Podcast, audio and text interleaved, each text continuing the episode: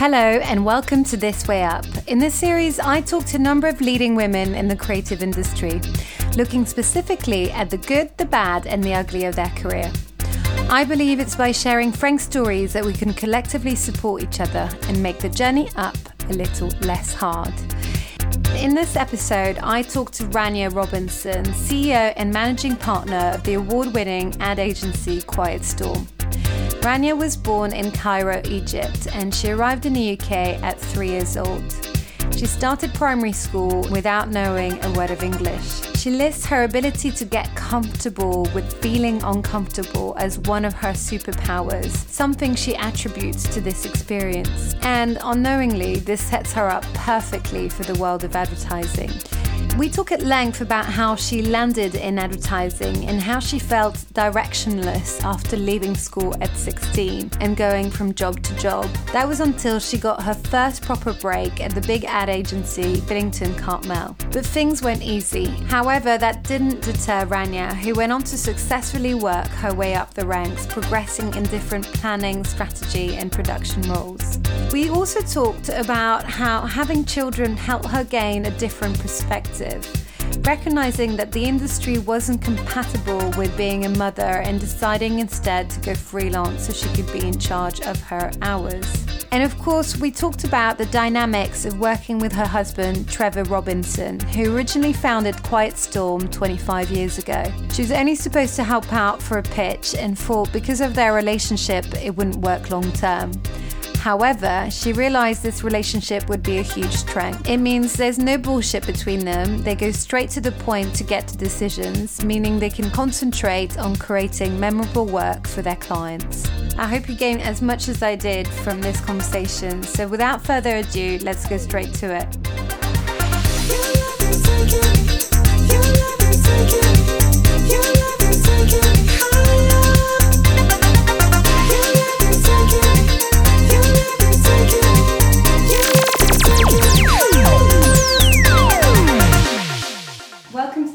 Hello. Hi. Um, I thought we could start the podcast with where you were born because that's had quite a big impact on you. Yeah, um, I was born in Heliopolis in Cairo, um, but came to uh, England at the age of three. I, I, I, we came to a very kind of uh, sort of lovely white middle class uh, town called Salisbury in Wiltshire, which is beautiful, um, lovely. Well, it's actually a city because they've got a cathedral, but um, it's got that kind of slight sort of little sort of town yeah, feel to it.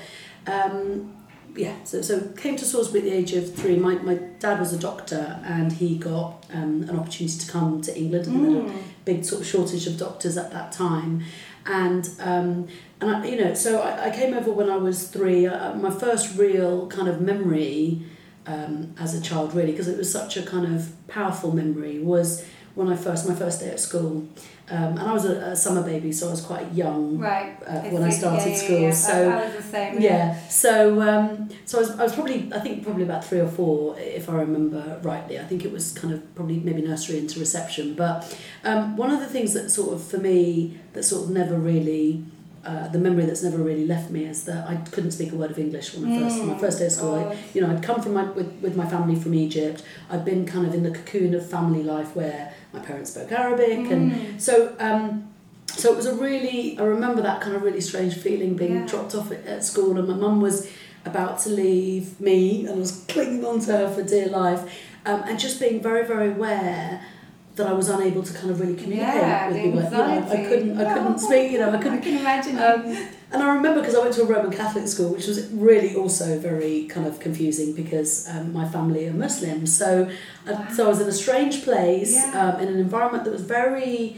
kind of different to anything I'd ever mm. kind of really known. And I think I can understand why my, my parents chose it because in a in a place where there's no Islamic kind of faith or culture yeah. or, or you know they wanted me in an environment that had some sense of faith. Mm. So uh, so I can sort of understand and, I, and sort of conversations I had with my mum later on um, about it was. Mm. Um, that, that, that was the reasoning by it. But, but so I was in an environment that was kind of strange. I couldn't speak the language.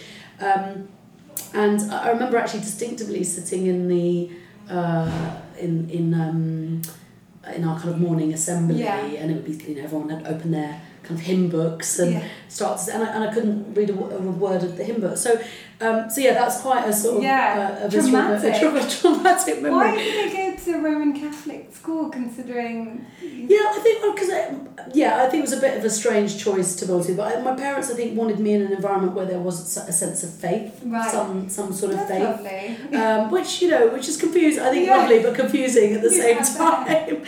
um, but it was, it was, it was, it's something I think an experience that has really defined Yeah. me and the way I approach things and and how I kind of, uh, I think even in some ways why I've ended up where I've ended up today in terms Okay, of in profession and well, I think one of the things that it really um, a major effect it had was this kind of real desire and interest in being able to connect with people Yeah. and finding ways to Even if you don't understand you- yeah, so- yeah. and, and it, what it teaches you is this real kind of sense of trying to find ways to connect which is kind of you know finding understanding behavior understanding motivations understanding empathy and, Yeah. and, ways to kind of um, emotionally engage with people Yeah, and, and kind of fit in Yeah. in an environment where you really don't fit in and you feel completely yeah. um, you know so that, that that's one thing I think and I've had a lifelong interest in kind of psychology Mm. and human behaviour and communication Yeah, and all those things and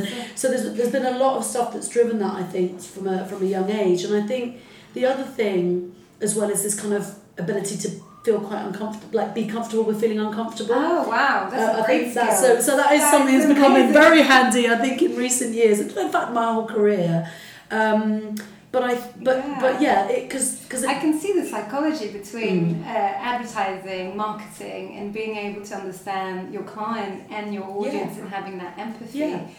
we're in a people industry. Yeah, we're in a complete people industry. Whether that's you know your team, your, Your staff, well, whether yeah. it's kind of other you know inter- interagency Mm. relationships, it's client, it's understanding consumers, consumer Yeah. behavior. So I think for me, people understanding people is probably one of the most critical skills Oh, in our I, business. I couldn't agree Um, more. I mean, that's why I started the podcast. Yeah. I love it so much.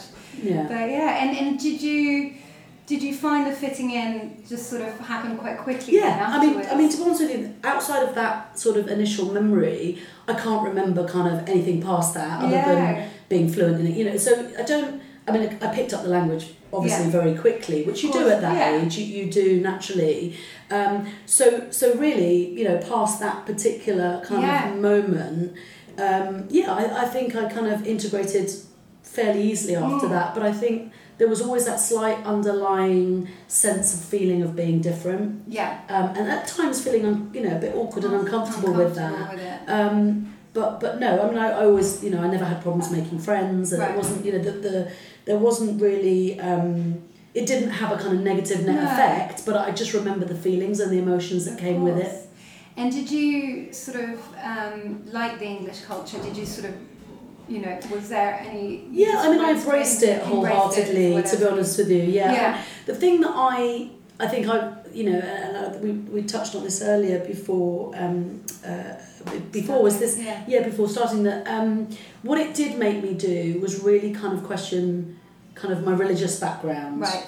Because having come from an Islamic family and then also uh, going to a Roman Catholic Yeah. school they're both quite yeah. um, kind of different. they're, they're, well, they're very different but they also have very very strong ritualistic very strong Mm. kind of religious kind of um, philosophies and, you know so and there's you know and there's obviously I mean Roman Roman Catholic is probably one of the more Oh, um, kind of classic kind of yeah. uh, and oh, I'm trying to find the right word for it but kind of potentially quite rigid Yeah. you know um, and is I mean my parents weren't you know very kind of fundamentalist No. in their views or anything like that but and actually they very much embraced western culture Mm. as well um, but they you know they had some very strong principles like Yeah. any you know any sort of strong you know religious kind of um, does so I think for me that that's something I questioned at a very young age Yeah.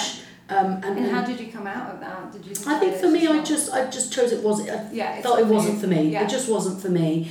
Um, and I questioned a lot. Mm. You know, it made me question things because there were so many contradictions and, Yeah. and and I, and I don't know. I think being in an environment or in a, in a growing up in a place where there wasn't that Islamic community. Maybe Yeah. things would have been different. Maybe if I'd grown up within a Yeah. Islamic community. But I think I was always quite a questioning child Yeah. anyway. I didn't take things at face value. I didn't say, well, that Which just because you say it, it doesn't make it Yeah. so. So, and that's something that's very much still very much part of yeah. It's really needed in the world of advertising as well. It is, yeah. question Abso- things yeah. and be curious about things. Absolutely, So yeah. can you paint me a picture of you sort of growing up in this little town and Yeah. did you did you leave it quite early on or Um, well, actually, I kind of my whole I feel like my whole life has been quite sort of unconventional. All my routes to, to, to where I've ended up has been quite unconventional, Okay. quite unplanned.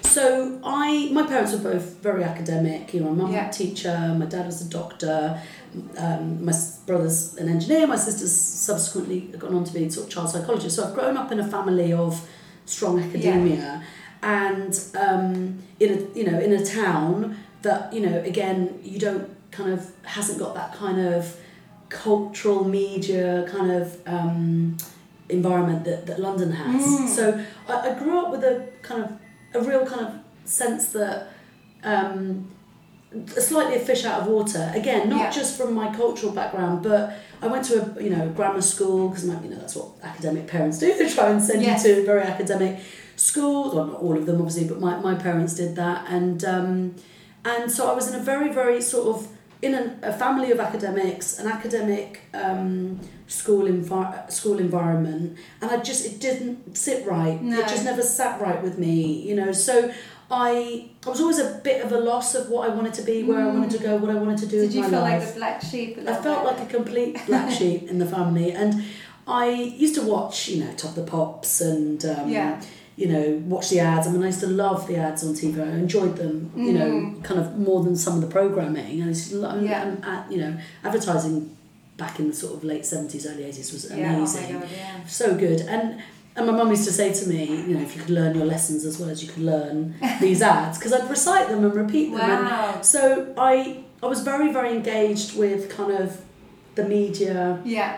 Um, kind of world without really understanding it. To me, it was like it's like this alternate universe Mm. that I kind of don't know where this kind of stuff happens, but Yeah. you know it's so I didn't really ever feel like that. I that was something that maybe I might be able to get into one day. I didn't kind of feel like um, there was an opportunity for me to get into that type of profession, and because you know my parents, I didn't have parents or anyone, I didn't know anybody In that uh, world. in that world that it was kind of, so I, I spent many many years directionless really Mm. directionless because I knew Where what did I you go? well so so I finished school and which school wasn't a brilliant experience for me because Yeah. it was so academically driven and I was just disengaged with it Yeah. I was I was and I, so so you know so that wasn't you know Yeah. I didn't do brilliantly at school uh, I kind of did enough to get by but it, I wasn't really engaged with it so I kind of when you're sort of directionless it's quite Mm. hard to go right well I'm going to go to university well what am I going to study I don't know Yeah. what I'm going to study because I don't really know what I want to do and um, so I just so I decided to kind of opt out I, what I, one thing I did kind of want to do at quite a young age was just to be independent I wanted to get out of home get my own place um, my, par- my parent my mum was quite strict I lost my dad when I was very young um, but my mum was still quite strict Mm. and that's the kind of Islamic sort of Mm. background that, that was coming through, which was, you know, she didn't like me going out too Right. often, and I couldn't have boys like ring the house or have boyfriends or any of those things. So I had this really strong urge to sort of be independent and be free and Yeah. break out. So for me, getting a job was was the way to So do that. Yeah. And we did actually move to London at the age when I was 16. Oh, I think. I was about 16 because my mum uh, got a job. Um, she was an Arabic teacher, an Islamic teacher. So Mm. she got a job in a private uh, academy in London because Right. obviously they didn't have anything like that in No. Salisbury. So she moved us to London and um, and I kind of did a year at college. I did a kind of BTEC national course. I wanted something quite vocational, Mm. anything that I thought could get me into a job quite quickly. Yeah. Um, and I started it and didn't really finish it because again I was sort of not really Yeah. sure what I wanted to do and um, so I thought okay well I'll do a secretarial course because actually in those days everyone Yeah. had secretaries you could go into any profession as a Yeah. secretary and I did shorthand and I did typing and I did Right, you know wow. so and then that for me it was quite a strategic choice. Uh, It was a thought through choice in the sense that I thought, well, I don't really know what I want to do, but I know But that if I get this, get I can get a job and I can Yeah. get a job anywhere. So, so that's what I did, and, and at the age of kind of eighteen, I was eighteen. A girlfriend of mine had started working at Virgin Vision, which was, at the time, it was um, one of it was Richard Richard Branson's sort of first sort of early businesses, and it was a, a kind of um, VHS Yeah, uh, right. uh, company. Um, and I worked in the sort of sales and admin because my friend was there and she said, well, you know, they're Yeah. looking for people, do you want a job? job. So, so I thought, okay, well, I'll just try it. Why not? It's like, it Yeah. sounds kind of media-ish and it's kind of within yeah. kind of the film world. So, um, so I, I went in there. Actually, sorry, before that, I forgot actually, before that, I did do a secretarial job at a music publishing company. So I knew I wanted to be in music, film, media, something related to Yeah. that. Um, and this music publishing job came up, and, and I, I went there and I did six months, and then this other opportunity came up at, at Virgin Media, which I took, and I absolutely loved it there. Mm. Um, that kind of entrepreneurial culture, it was still, uh, it was, you know, it was yeah. sort of founding startup business. Um, and Did you find that you had a bigger role within it? Is that why that? Well, no, well, it was it was very much a kind of admin role Yeah. initially, and I think for me it was just right. I'm in an environment that gets me excited, which is kind of video Mm. Yeah. and film, and you know, um, and I was sort of probably not in the right role at that point, and I and I there there was the market, the sales department and the marketing department, and I was in the sales department. Right. And I would sort of see what the marketing guys were doing, and I said, "Oh, that looks kind of a bit more interesting, and that looks like a bit more fun." So, and I think that that's very much what sort of informed my career yeah, in some ways. curiosity. It's curiosity. so I was a bit like, okay, um, they look like they're having a lot more fun than Yeah. me. So um, this marketing thing sounds interesting. So I then decided I would try and get into a marketing agency. Right. And at that point, I didn't really understand the difference between brand marketing Yeah. and agency marketing. And I didn't really No, kind of- if you don't know that well, it's yeah, really I had know. absolutely no idea. So I thought, right, well, I'll just, I'll, you know, I'll go and get a secretarial job or, you know, Yeah. a job in a marketing agency. And I, and I, I remember going to a, a kind of recruitment agency and I told them what I wanted to do and, you know, I did my tu- Mm. tu- touch typing test and my shorthand test and, and I ended up in, an agency called Billington Cartmel, who are now Yeah. Hey Human, Mm. um, as a runner, kind of runner, receptionist, Right. sort of, um, you know, just everything, general helper. yeah. And it was there really that I kind of had a really, really clear sense Mm. of this is what I want to do. What do you mean by you had a clear sense? Did you know the exact role you wanted? Yeah, well, what, what, they were a very, very creative agency. Um, at the time, they were multi award winning, and Right. it was a small startup. Again, it was, uh, I think, 15, 12, 12 13 Yeah. people when I joined. And I was working, I was basically typing up all the proposals. So they, they, they, at that Oh, time, right, you'd literally right, handwrite yeah. them and you'd get them. And they would, and I would get so excited about the ideas. Mm. And I'd get so excited about the thinking behind it and all the insights and the stuff. Yeah. And I was just so that just inspired me. I was like, this is it. This Yeah. is what I want to do. And I think for me, I wasn't really necessarily hundred percent sure what role, um, but I just knew that I wanted to be more involved in Yeah. any way I possibly could Mm. be in kind of making these ideas real and happen. So um, I was very very lucky to have had two people within the organisation that really kind of mentored me and championed Mm. me and supported me because at the time um, they had a very fixed policy in the Right. agency which was you've got to have a degree and you've got to have Mm. three years experience in marketing to come in as an account manager Oh, I see. So you, Yeah. you did decide to go into account. Oh, Yeah. yeah so no i um well no because i just came in as a runner so at the time um, they wouldn't they, they were very fixed in the view that right i'm not going to progress in this this agency because um, they had a very fixed idea of what an account manager Right. needed in order to qualify Yeah, for the role so they, like i said they had to have three years experience and a degree of which i had neither Yeah. and i was just um, And so, how did you feel? Like, so obviously these mentors were Yeah.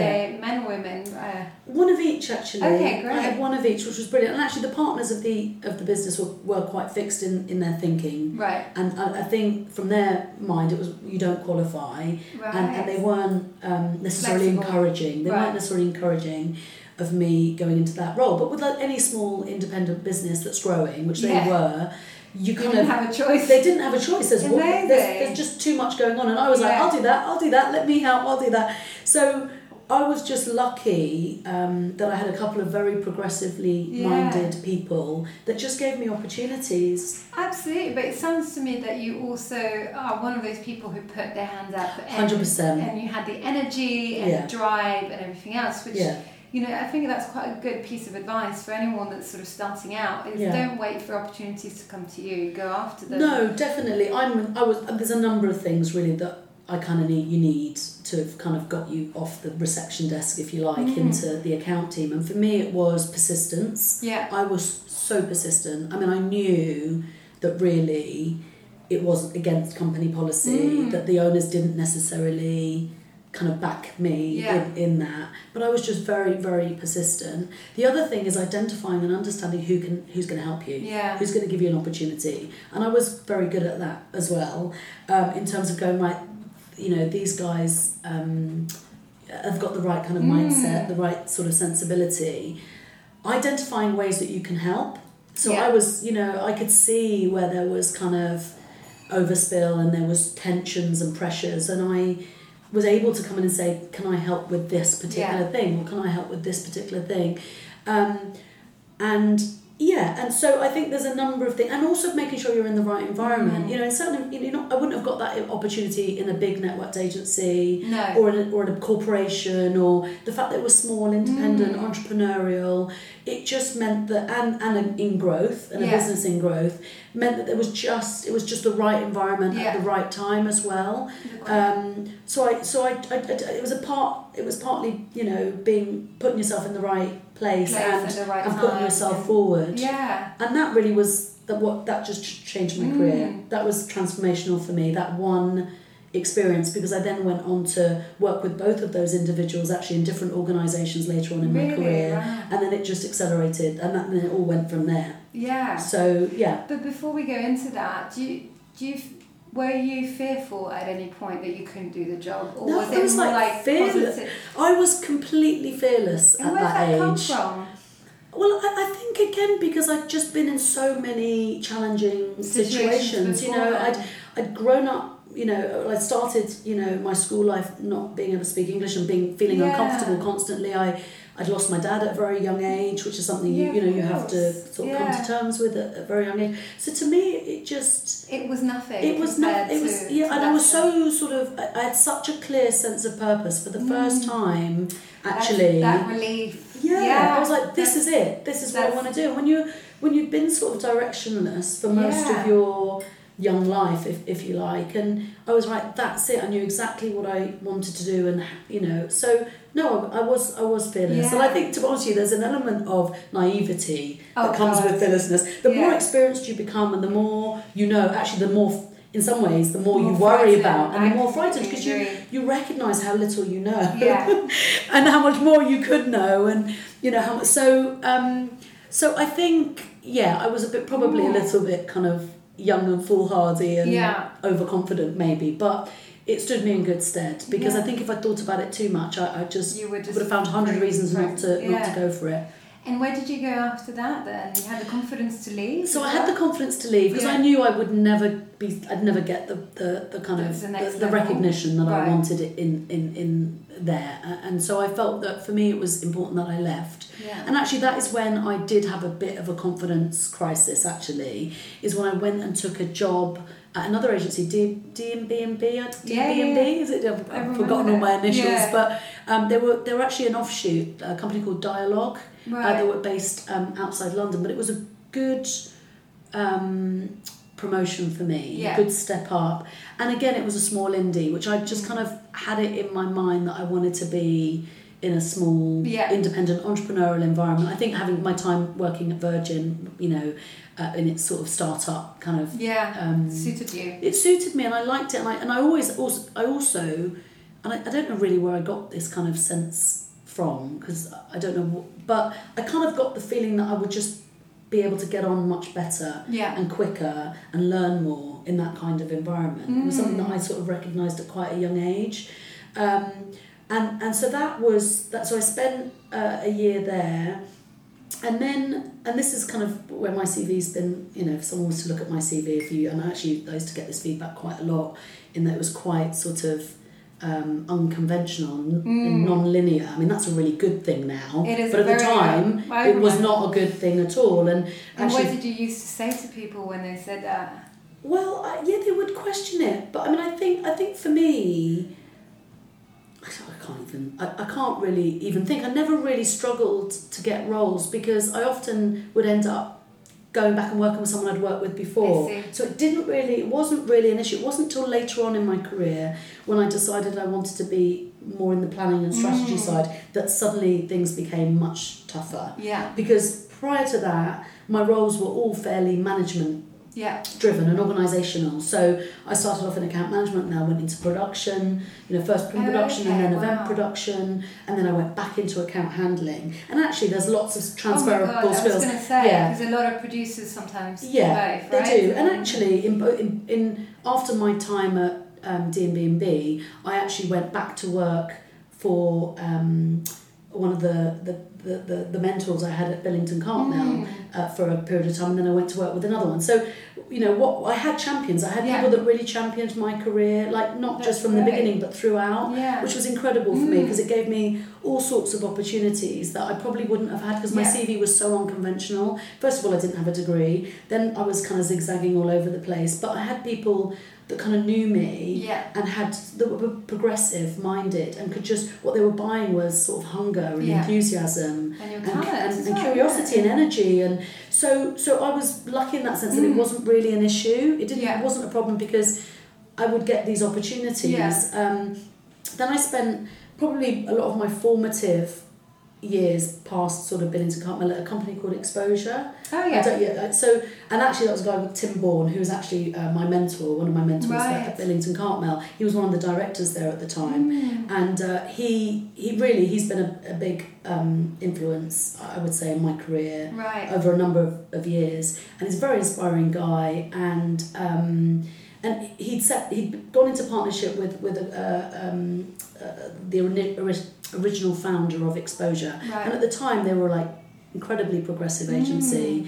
I mean, a lot of the stuff that people are doing now, they were doing way Yeah. ahead of their time. yeah, yeah. Um, kind of music marketing and kind of content driven kind of Influencer, influencer yeah. stuff, all that kind Yeah. of stuff. So it was a really exciting place to be. And again, there were like 30 people and growing. So again, sort of, you know, being in a business that's the, the startup mentality. And um, and so that was a really I mean I spent many many years exposure on and off. I'd leave And and, come back and so I started off in an event sort well production role. Yeah, so it was sort of across a, a hybrid between print and event production. And then I moved into more of a classic account handling role.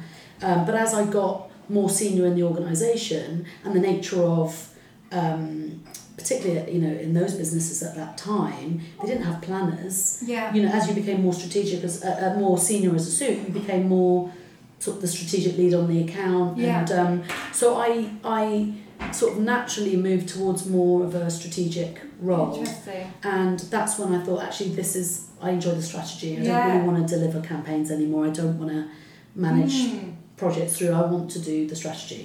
interesting, Um, because you didn't really have background in that. No, that no, no, not at all, not at all. Thought, I love this. I'm Yeah. make this happen. Yeah, so Amazing. again, it's I've spent my whole career sort of doing that, and it's a bit of like, oh, this this looks interesting. So, and I think you know, like a lot of businesses of their type at that time, it's very Yeah. different now. Um, it was they were very they were, again very progressive in the way they worked. They didn't have classic depart. They didn't have no. classic planning, classic creative. Yeah, classic, you you can't know- do that if you're in a startup mode. No, you? and it was just you know as a as a sort of senior suit, you'd be coming up with ideas, you'd be developing the strategy, Yeah. you'd be working with you know, um, and, they had that kind of very kind of Fluid fluid, way, way yeah. of doing things. So, so in time, I realised that actually it's the strategy that that I'm most interested in, and I and I and I um, moved much more towards that. Um, I did find it quite difficult after I left Exposure, finding another agency that I felt that committed to Mm. and that engaged with because they were so unusual as a business. interesting. They were really yeah. unusual, and what I found was the way they their model was unusual. Their sort of what was required of you as a Mm. as a uh, Employee, as yeah. an employee was really different. So everywhere else was quite siloed. Well, you're either a Yeah, planner that's or you're right. a creative Oh or you're a suit or you do event well. production or you do you know, Yeah, above the line, above the line. yeah. And it was a bit like, well, I've kind of done a bit of everything, and I don't want to Be pigeonholed. be pigeonholed. And I actually, you know, I'm, so I found it quite difficult, and I tried a few different places, and I never, again, felt never quite felt at No. home. So I decided to kind of freelance and consult because Right. actually, what was happening at the time was people were starting to recognise the importance of integration Mm. this whole media neutrality, you know, That's the right. kind of, you know, sort of multiple touch point consumers and all that sort of stuff. And and you had ad agencies that didn't really kind of understand it. Yeah. Um, and lots of organisations and experiential was another area that I was um, had a lot of experience in, um, which I'd, I'd had a exposure. So I actually had quite a niche Yeah. in terms of my experience. What I found. And that's why you found the freelancing. The freelance- yeah, I mean, I- I, yeah. that's why I went into freelance. Yeah. It's, it's a great way of sort of really pushing your skills and not Yeah. be in a box. Absolutely, and I Yeah. think what I found was, you know, and I did go for permanent roles, but there wasn't anywhere that probably needed what I could do, like permanently and Mm. Constantly. They would just need a little bit of That's support right. on here or a bit of support there. So, and actually, what I really did find is that's when my lack of degree really became an Right. issue. Okay. Actually, because I was initially looking for planning roles, Mm. and that was, you know, I'd worked for 15, 20, well, Yeah. 10, 15 years. Well, Yeah. I, I, yeah, probably more, showing my age now. Um, but people were still sort of concerned about where The I'd gone to didn't have a uni and, and did I have a degree. And so, so that's where I started to really, for the first time in my career, oh, there's a couple of things that I think impacted my career was, was having children. Yes, I had- was going to that- ask you about Yeah, that. that, I mean, that was another thing that drove me towards freelance, Yeah. to be honest, as well, actually, was I didn't, I've never felt like being a woman has held me back, No. ever, until I had children. Interesting. And that, yeah. then I did suddenly start. In what ways Um, back? Because of the balance, balance Yeah. the ability to be a mum and you know spend much needed time with my very young children Yeah. whilst also balancing a very demanding career Job, yeah. and job yeah. Yeah. and for me i just couldn't do both i couldn't do both and i think it was partly i don't think there was anything ever explicitly kind of Said. said, but No. you feel it. Of you course, feel it when you work in an organisation and you see people go off and have a baby and then either not come back or That's suddenly be marginalised Yeah. or so I I like in, I kind of instinctively felt that this you can't have both. Yeah. Um, so I, I made a conscious decision to kind of go my own way Yeah. with it because I just wasn't prepared to compromise No, either course. actually. Yeah, Either and my it's a shame career that or- you had to do that, and it's still a shame, unfortunately, that this industry doesn't give that kind of No, flexibility for absolutely. women. And I think for me, again, that's something that's really informed how I, we run the agency Mm. today because these are all experiences that I've had. And what I know, and I've got lots of girlfriends who've had, you know, not necessarily similar experiences, but I've seen them go on to be their best career selves since having children. Yes, They've all gone on to do amazing things. It's Yeah. not there's not one of them where it's really unless they've chosen Mm. they, they've decided consciously that they don't want that, and that's absolutely fine and fair enough. But all of my friends who have maintained that kind of career focus are, are fantastic mums, and they're doing brilliantly in their career, Yeah. and, and it doesn't always require working till ridiculous hours Of every night, not. and and that you know so. And actually, I've learned that that can be very counterproductive as well. You know, when you're young and you haven't got kind of all these other commitments, and also if you're in an environment that, which I was lucky enough to be, Yeah. where you love what you're doing, it's a great culture, it's a great energy. You don't really mind working No, that's all right. those hours. It's you know, but then you know your priorities do change. Yeah. But what it doesn't mean is that you're you, you You're you're, no skilled. longer you're no longer skilled. And actually, I've done my best work Yeah, since I've been a mum. So, um, and what it's what I've also realised is how actually unproductive the way I worked was. Yeah. Actually. Well, sometimes staying later just doesn't Oh, no, it doesn't. You just- yeah. just just relaxing, being with your Yeah. family, you can Yeah. solve problems ten Yeah. times better. I mean, the amounts, of the hours that I lost, or the day, like feeling overwhelmed, couldn't think straight, Yeah. or just being hungover. Yeah. But you know, it's like that. You and you like, do. I know. So, so it, it really is. A, I know Yeah. it's an absolute fallacy to think that uh, you know, whilst maybe women's priorities do change, it's Yeah. not all women, but some. Yeah.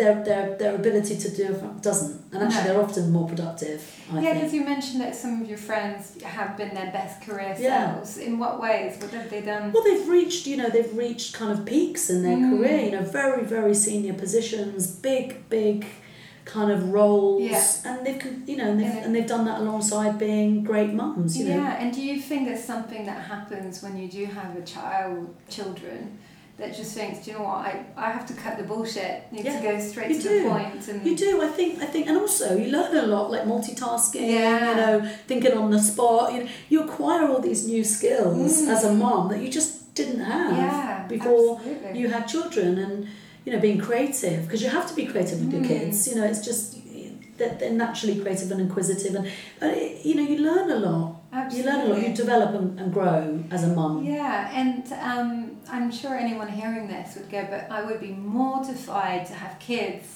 and then go into freelance because freelancing doesn't give you that kind of Security, yeah. I mean, I was very lucky that I had a partner. yeah, to answer with you, and I, you know, not everyone's in that position No. at all. I was very lucky to have a partner who could support cover cover the Yeah. bills, and so actually, if I worked, great. If I didn't. I no problem. I, Yeah. I've never had problems ever working. I've always got work. yeah. To be honest with you, I think it's a different market now, and it's Yeah. much much tougher. But I never really had that problem. But it was it was reassuring knowing Yeah, of I, course. I had the safety had net, and I know not everyone has, Has that. that, yeah. So I was lucky. Yeah, I do. I do think the freelance market is getting Yeah, actually, probably is. Yeah, now. Yeah, actually. and, and bigger yeah. because people kind of like it. But there Yeah. is it is a shame that flexibility can only be found through freelancing. And Yeah, I mean, I think not every business is like that, but you know, and I, know I, I run all the, you know, I run all the pitches here. Uh, Mm. uh, so if you're pitching, it is it comes with the territory. Yeah. you do. You just have to put Oh yeah, long hours. But I think for me, it's a culture of is that's different to a culture of just Yeah. sweatshop long That's long right. hour culture. Yeah. And everyone can, you know, anyone and everyone can find alternative childcare arrangements or. You know, Yeah. if you need to every now and then, Of course. and it's just not considered like No. just well, it's run of the mill Yeah. you know you should be here and actually you know again you know uh, these are these are kind of cultural things that we've we've put into the business is you can make that time up Mm. there's downtime there are periods when you can go okay i'm going to leave early and i'm going to go see the, pick the kids up from home from, important. from home and it's from school sorry and it, and it is really important so i think it's a it's about balance um, and flexibility balance and flexibility more than it is about I've got to be out of here at six o'clock every Yeah. night. I've got to be out of here at five o'clock Yeah. every night. I'm never going to do a late night again. And I think that is that's that's the headset shift. I think some businesses need to make Yeah, that's right. is they think, well, you know, it, it's not. Is? You know, it's it's it's just it's not viable to be working Yeah, late every but single night. You've got a trusting family your at home. Trusting your employees. You know, Yeah. they're here because they love their work. You know, they're not here to just you know Yeah, take the piss. yeah, They're- So therefore, if you trust them and you say, Yeah. hey, yeah, go home this afternoon, you're not busy, but they'll just do the work more. or you look at results and output. Yeah, that's you know, right. you judge on output. You know, it's I mean, it's Yeah. about being productive, isn't it? It's not about the hours you put in. No, you know.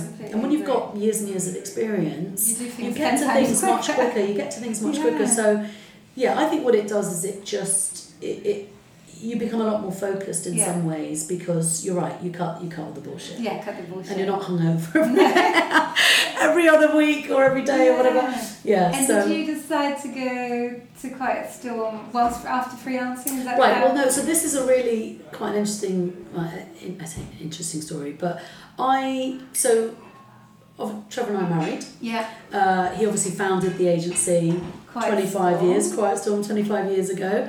Um, I we always said we'd never work together. Yeah, Uh, that was the kind of the, the decision we both made consciously because actually, in many ways, it, it made sense to potentially sort of do something together because the market was moving much more towards integration and kind of media Mm. neutrality and all that sort of stuff, which is my background. yeah, Um, and it, it, it kind of sort of would have made sense actually for us to sort of sit down and go, actually, th- th- there's a real, there's a good synergy. kind of synergy going yeah. on here. But we did kind of decide, look, it's probably not a good idea um, to mix business with pleasure. Um, but I, I did say I'd come in and help him on a pitch. So that's how it all started. Um, Amazing. so yeah, so I came in to help him on a pitch, and I never left And basically. so that's it. Seven years later, I'm still here. Seven years, Yeah. seven years ago, you were Yeah. like, he Yeah. was, was he the one saying, I really need your help, you should try and. Yeah, I mean, I think it just sort of happened. I mean, during the time that I was working, so so we won the, the business. I came to work on the pitch. Yeah. We won the business. I agreed that I'd help sort of bed the client in. Right. Alongside that, we were kind of going into at that time going into a joint venture with Okay. um, Inferno at the time, who are now FCB Mm. Inferno, um, and the idea was that I would help transition I see. him into the business. And again, that that that decision was again based on providing a more full integrated Yeah. service uh, for the business. And obviously, they were very much they've come Mm. originally, I think, from much more kind of below the line background, and have since gone on to do Right. some fantastic uh, advertising. And but at the time, I think their their, their history or background was around sort of Below retail and below the line and stuff okay, like that. So, um, and then they're, they're obviously much, um, you know, they had a, you know, a, a kind of a much sort of bigger service offer, and so for, it felt like a really good synergy Mm. between um, the two businesses, and and then obviously, so so the decision was that I would go in and help um, sort of settle the business Yeah. in, bed him in, and then they would kind of help put in a management team in place, and and then actually as time went on, it just It worked. it just didn't make sense for me to go. It was just kind of working. So it just um, so yeah. So I ended up. And how old were your children at the time? So they were they were pretty young. They Yeah. were. I think they were about four, four Right. or five. I mean, they're very close together. I had them very close Okay. together, which is another like wouldn't recommend Oh, you do really? at all. So it wasn't planned at Right. all. Nobody does it. I was pregnant. I was pregnant again within four months. My son was four months old and I was pregnant. I don't know how that happened. Um, I had it. Yeah. So um, so they were very young. Yeah, but obviously working with your husband is a little bit easier in the sense that you're able to say, well, I'm going to go home. Yeah, I mean, to be honest, in some ways, in some ways, it's harder because we get caught up in the same meetings. But I have, I have, Right. I've always had very good childcare. Always, always had really, really good childcare. Mm. And again, I'm lucky Mm. because not everyone is in a position to do that. to do that. But I don't know how I could have done it. I No. honestly do not know how I No, could have done it without you great, without great childcare. Um, but you know, I do have the flexibility to work from home and take mornings off, and because you Yeah. know it's my own business. But but you know, you think that you're going to get all this kind of, but actually, some, it, sometimes it's harder in a way. yeah, Um, interesting. but I have, you know, we we've invested in really good childcare. Um, so I so anyway, so we were in this a sort of joint venture with Inferno. They got then got bought by IPG, and then we Right. decided, you know what, that's not for us. right, Um, I've managed to avoid global networks for most of my career, to be honest with you, and it, you know, it wasn't about to start. it's just it wasn't going to start then. So we um, so we went off and um, we bought ourselves back, and Right. we've been kind of fully independent Mm, ever since. ever since. Yeah, back to being amazing. independent.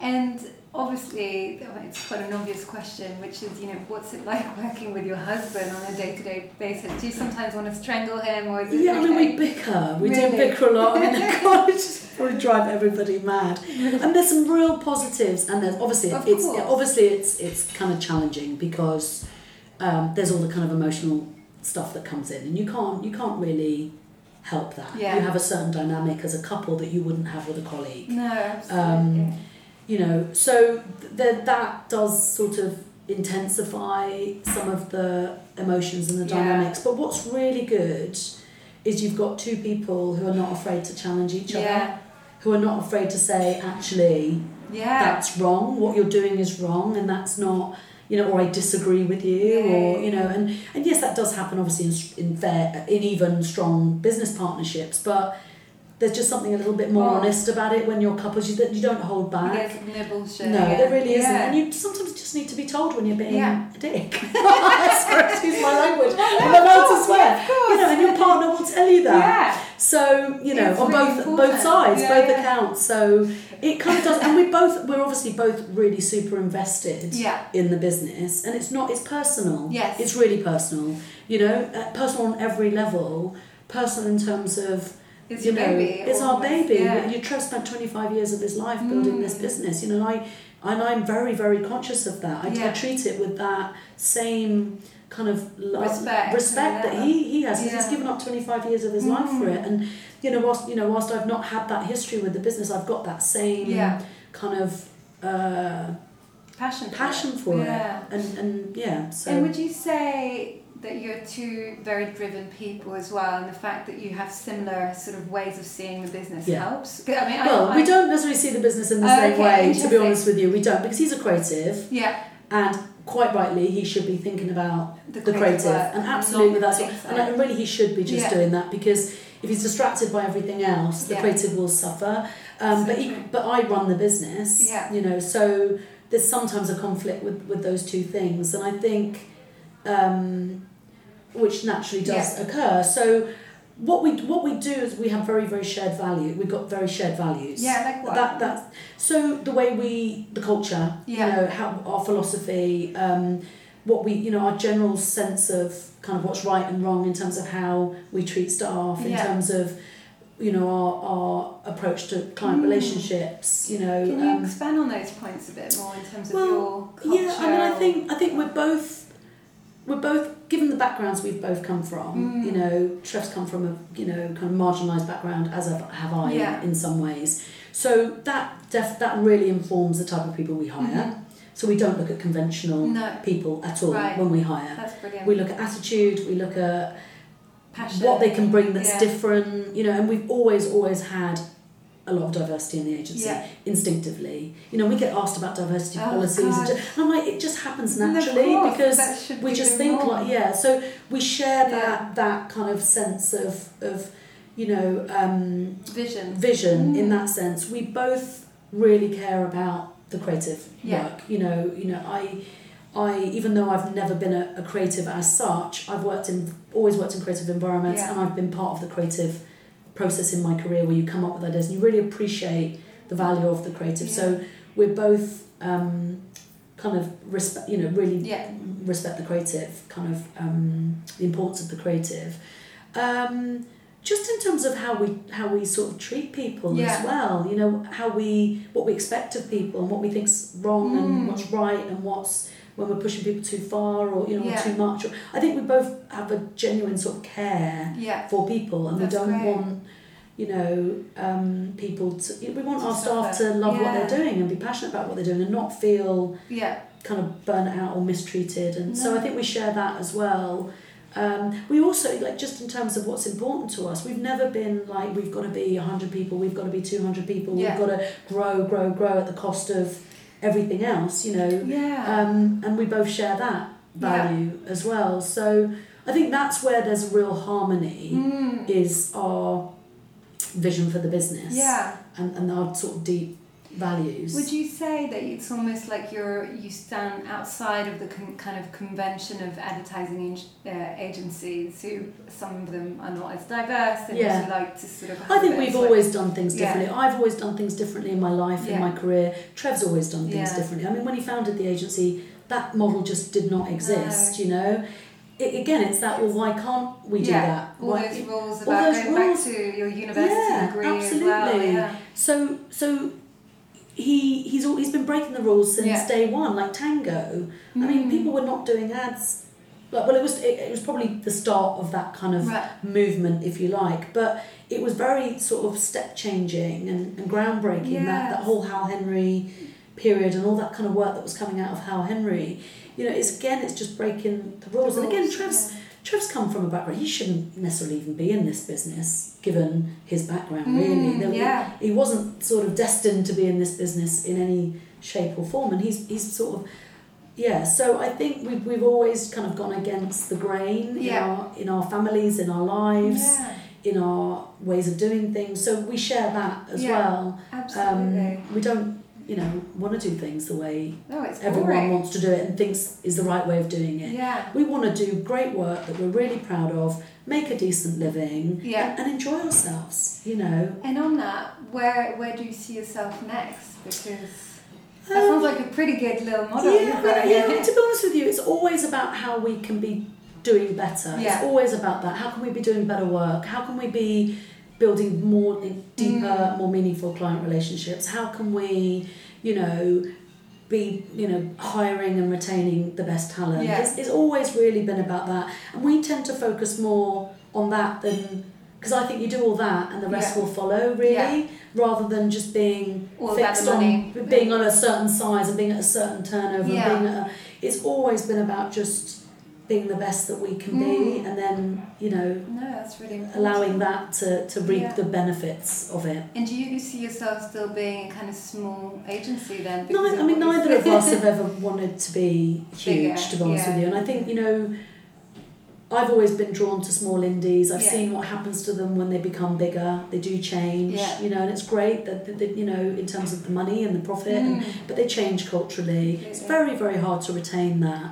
Um, so I'm not, of course, Yeah. it's fantastic. You know, you want to be. You know, doing really well and prospering, and of course, and with that comes growth. So, of Yeah. course, I'm not going to suggest that I, we don't want that. Of course, we do, but it not at- not at all mm, costs. Yeah. Not at, not at all costs. Yeah, it's lovely to have mm. these kind of rules, Yeah. etc. And would you have any sort of parting sort of advice for anyone that's sort of listening to your story specifically? Yeah. You know what? I've I've thought about my career over the years, and there have been a number of situations where it's got tough. Mm. It's got really really tough, and I've probably given up on on it Right. too soon. And that's whether that's been a job, a role, right. uh, you know, uh, you know, um, a client relationship, and and just having that. So so I and I, I think ultimately it's not had a negative impact. No. Ultimately it hasn't, and I think I've always kind of, I say landed on my feet, but I've I've always managed to kind of pull it round, and I Yeah. think this is something I think it's a quality that you kind of we all have those periods where you know you're having a tough time you're losing pictures Yeah. back to back you're losing you. clients Yeah. that you've worked that you've do, done brilliant work for and you know you can't really understand why what, more, you know so we all have those moments where it Mm. just you It's just so kind of tough. it's so tough and you just feel like why am I doing this and I think it's learning how to get through those periods.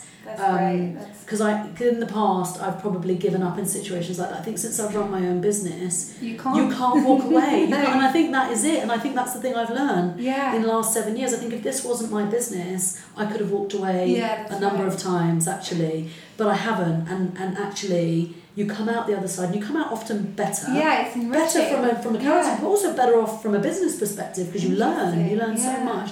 So I think persistence maybe more resilient, a bit of both, persistence Yeah. and resilience, because that that's something I've really learned in the last point of my career that I wish I knew earlier, and who knows where. Yeah, I think know, it's a great yeah. piece of piece of advice, and I think anyone, even if they don't have their own company, should Yeah. aspire to do Yeah. that because it's always going to get tough, right? It and, is, and absolutely. So the more you can just sort of go, well, okay, Yeah. just let's keep going. Yeah, and it always, it, you always come out the other side. Yeah. Sometimes you've got to know when to give up, and it's not about just relentlessly sticking in something that probably No. isn't good for you, but it's knowing when you're giving up because it really is the right thing to do, rather than just because you're fed up and terrified and don't have, you know, don't believe in yourself to get through it. That's so true, and I think it's also to trust your gut because your Yeah, gut will yeah. tell you if you are Yeah. trying to sort of give up before it's too late. Yeah. But yeah, oh, that's a great piece of advice. And on that note, I think that would be a great way to end this podcast. So thank you so Well, much. you. Thank you for listening to this episode of This Way Up. I hope you enjoyed this conversation as much as I did. Please look out for more empowering interviews in the weeks to come. Now, I have a couple of special favors to ask. Firstly, if you've enjoyed this conversation, then please subscribe on iTunes and leave a review. It really helps generate exposure for the podcast and allows a wider audience to get access to these really important topics. Secondly, if you know of anyone else that would enjoy this show and benefit from the topics I cover, then do please share the podcast. Um, by sharing this with just a couple of people, it will just help spread the good message and hopefully support the women this podcast was designed to reach. Finally, if you can follow This Way Up podcast, or one word, on Instagram, you'll get notified of future episodes. And the idea is that together we can build a powerful community and hopefully start to change the creative industry. That's it from me. Until next time.